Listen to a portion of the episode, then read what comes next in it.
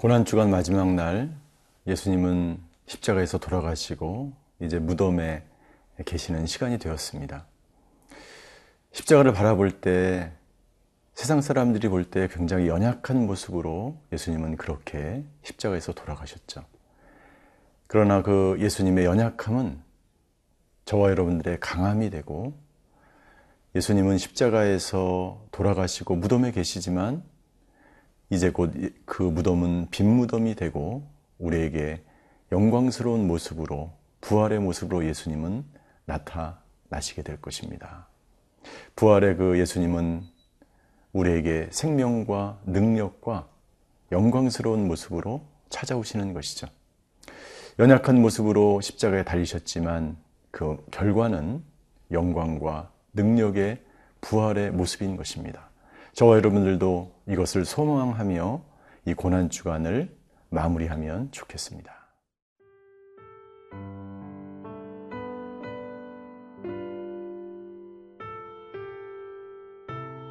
요한복음 19장 31절에서 42절 말씀입니다.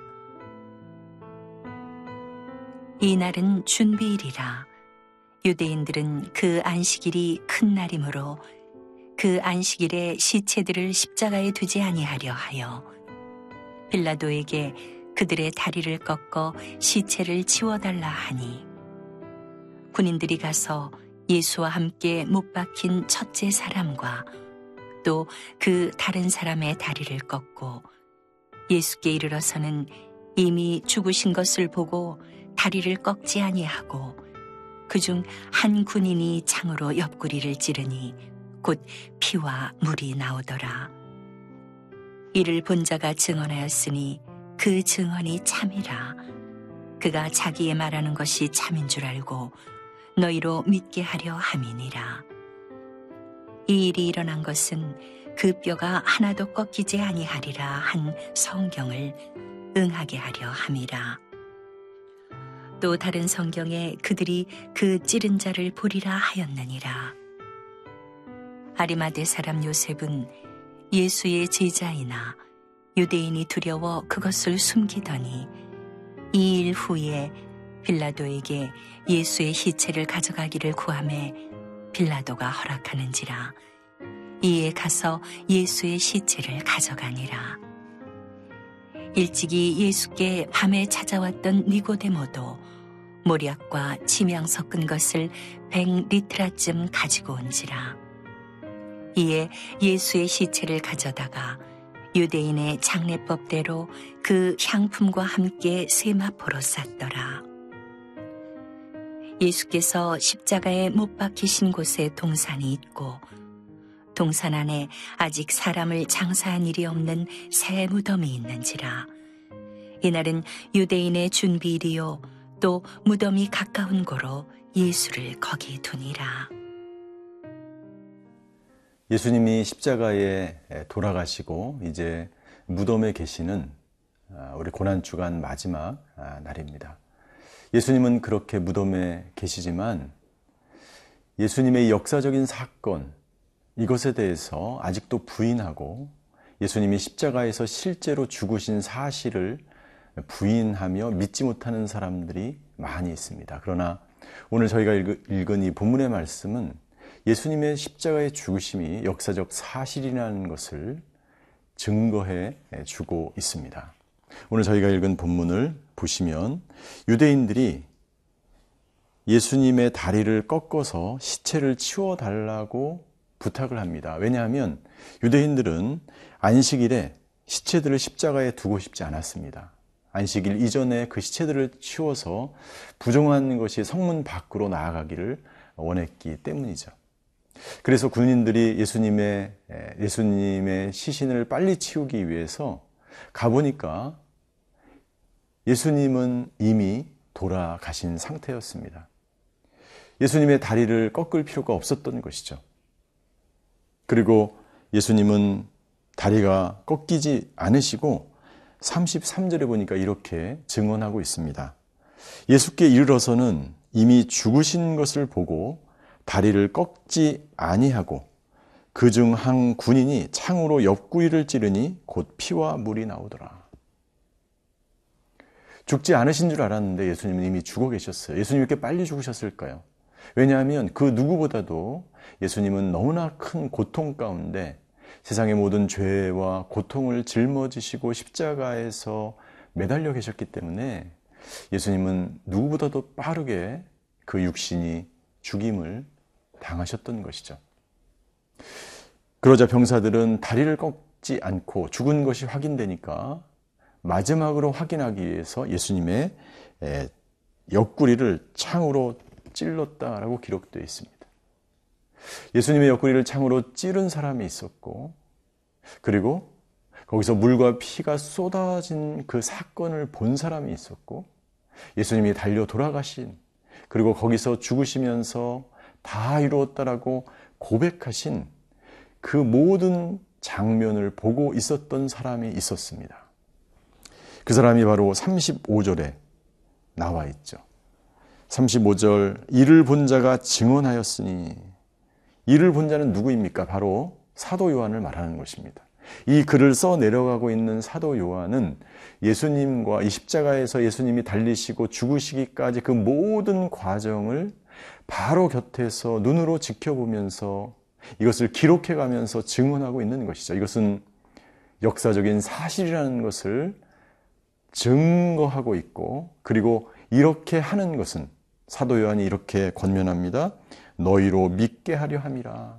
이것이 역사적인 사실이라는 것을 오늘 본문의 말씀이 증거해 주고 있는 것입니다. 우리로 하여금 믿게 하기 위해서 오늘 이 글을 써 내려가고 있고 예수님의 죽으심과 이 무덤에 안장되어 계신 이 고난 주간의 이 모든 사실은 역사적인 사실이며 참 증거라고 사도 요한은 우리에게 증거해 주고 있는 것이죠.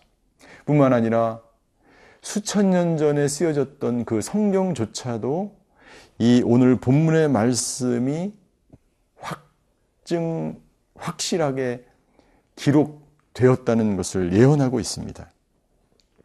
저희가 읽은 이 본문에 보면 36절 이 일이 일어난 것은 그 뼈가 하나도 꺾이지 아니하리라 한 성경을 응하게 하려 하심이라. 출애굽기 12장과 민수기 9장 12절에 보면 6월절 어린 양의 뼈는 꺾지 말고 산 그대로 먹으라고 되어 있습니다. 예수님은 6월절 어린 양처럼 그렇게 아무 말 없이 십자가에 돌아가셨는데 하나도 그 뼈가 꺾이지 아니하시고 이 말씀을 응하게 하시려고 그렇게 십자가에서 돌아가셨다는 것을 사도 요한은 우리에게 증거함으로써 이 모든 역사적 사건들이 진정한 사실이었음을 증거해주고 있는 것이죠. 우리는 역사적인 사건을 믿을 뿐만 아니라 그리고 예수님이 우리 죄를 위해서 돌아가신 그것도 우리가 믿음으로 말미암아 연약하게 십자가에 돌아가셨지만 우리에게 부활로 다시 살아날 영광스러운 모습으로 다시 살아날 그 예수님을 우리는 믿음으로 바라보게 되는 것입니다.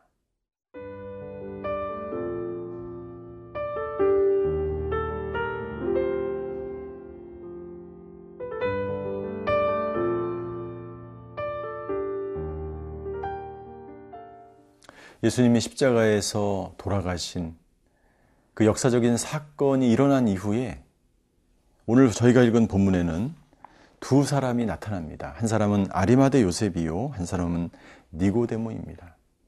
아리마대 요셉은 아, 우리가 잘 알고 있는 것처럼 당회원이 당회원이었습니다. 굉장히 높은 직위에 있었던 사람이었고 부유한 사람이었고 덕망이 있는 사람이었습니다. 그런데 아리마대 요셉에 대해서 이렇게 기록하고 있습니다. 38절 아리마대 요셉은 예수의 제자이나 유대인이 두려워서 예수님의 제자인 것을 숨겼던 사람이었어요. 왜냐하면 그 당시에 예수님이 모함을 받아서 십자가에 돌아가신 이 사건, 유대인의 증오를 받아서 모욕을 받아서 돌아가셨기 때문에 자신이 예수님의 제자라는 것을 밝히는 순간 자기가 누렸던 모든 명예와 직위를 다 박탈당할 수 있기 때문이죠. 그러나 놀라운 것은 이 아리마대 요셉이 그러한 상황 속에서 그 상황을 뛰어넘어서 빌라도에게 찾아가서 예수님의 시신을 달라고 요구합니다. 여러분들 어디서 이런 믿음이, 어디서 이런 담대함이 나올 수 있을까요? 그것은 바로 역사적인 사건인 이 십자가를 바라보았기 때문입니다. 이 십자가에서 돌아가신 예수님을 바라보고 백부장이 뭐라고 이야기하였습니까? 이는 실로 하나님의 아들이었다라고 고백한 것처럼 아리마다 요셉은 이 십자가 사건을 통해서 예수님이 실로 하나님의 아들임을 확증했고 그의 마음 가운데 믿음이 담대한 믿음이 생겨서 빌라도를 찾아가게 된 것입니다. 이 담대한 믿음으로 선포하는 또 한 명이 나타났는데 그 사람이 바로 예수님께 밤에 남몰래 찾아왔던 니고데모가 이 십자가 사건 이후에 다시 등장을 합니다. 밤에 찾아왔던 그때로부터 예수님이 죽으신 이 십자가 사건 사이에 한 번도 보이지 않던 이 사람이 이 십자가 사건 이후에 바로 등장해서 아리마대 요셉처럼 자신이 누구인지를 밝히면 위험한 상황에도 불구하고 예수님의 시신의 모략과 침향과 이 모든 것을 발라서 예수님의 장례를 준비하는 모습을 볼 수가 있습니다. 여러분들 아리마대 요셉과 니고데모를 통해서 오늘 우리에게 주시는 메시지는 무엇일까요? 여러분들 십자가는 연약하게 시작했지만 우리에게 능력과 담대함으로 이 세상에 살아갈 것을 우리에게 요구하고 있는 것입니다. 두려운 상황이 우리 가운데 얼마든지 닥칠 수 있습니다. 그러나 우리는 아리마대 요셉처럼 니고데모처럼 유대인이 두려워 숨어 있는 상황 가운데 있을지라도 그것이 선교지든지 그것이 혹은 직장이든지 일터이든지 숨어 있지 않고 담대하게 십자가의 복음을 증거할 수 있는 그런 사람들이 되시기를 주님의 이름으로 축원합니다. 두 번째 요셉과 니고데모를 통해서 우리에게 주시는 메시지가 있습니다. 여러분들 이 십자가의 능력을 우리도 이어받아 이 믿음으로 우리가 살아가야 함을 말씀하고 있습니다. 여러분들 때로는 연약해 보이고 우리의 믿음이 보잘 것 없는 것 같고 우리의 믿음으로 무엇을 할 수 있을까라고 생각하지만 십자가를 경험한 사람들은 그 믿음이 점점 강해지고 그 믿음을 표현하며 그 믿음 가운데로 세상을 뚫고 승리하는 하루하루 살아야 함을 우리에게 권면해 주고 있는 것입니다. 저와 여러분들이 이 고난 주간 아리마대 요셉과 니고데모를 통해서 담대하게 믿음으로 오늘 나에게 주어진 이 십자가의 길, 이 길이 승리의 길이 되시기를 주님의 이름으로 축원합니다. 기도하시겠습니다. 하나님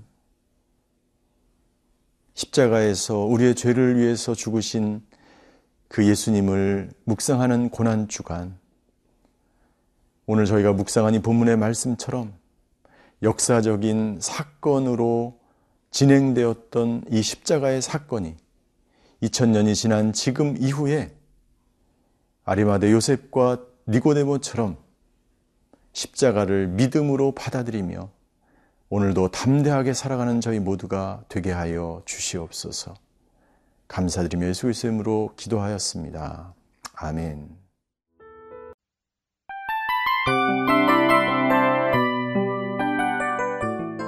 이 프로그램은 청취자 여러분의 소중한 후원으로 제작됩니다.